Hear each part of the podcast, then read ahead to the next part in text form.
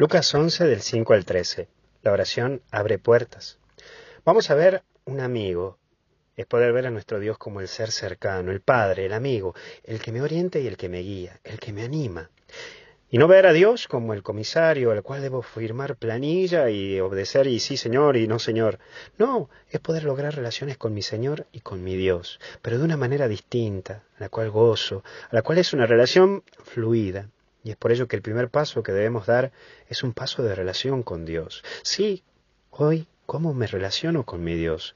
Sabiendo que más está más que yo, que yo mismo, como lo diría el propio San Agustín. Está ahí, en lo más profundo de mi propio ser. Pero también vemos la súplica y sabemos que nosotros somos limitados. A todo nos cuesta algo en la vida. Y es allí donde debemos recurrir a la oración, sabiendo que es Dios tu Padre que te acompaña y que te ilumina, que te acompaña en cada paso en el que vos realizás. Hay momentos en que nos sentimos vencidos, que nos sentimos caídos, cansados.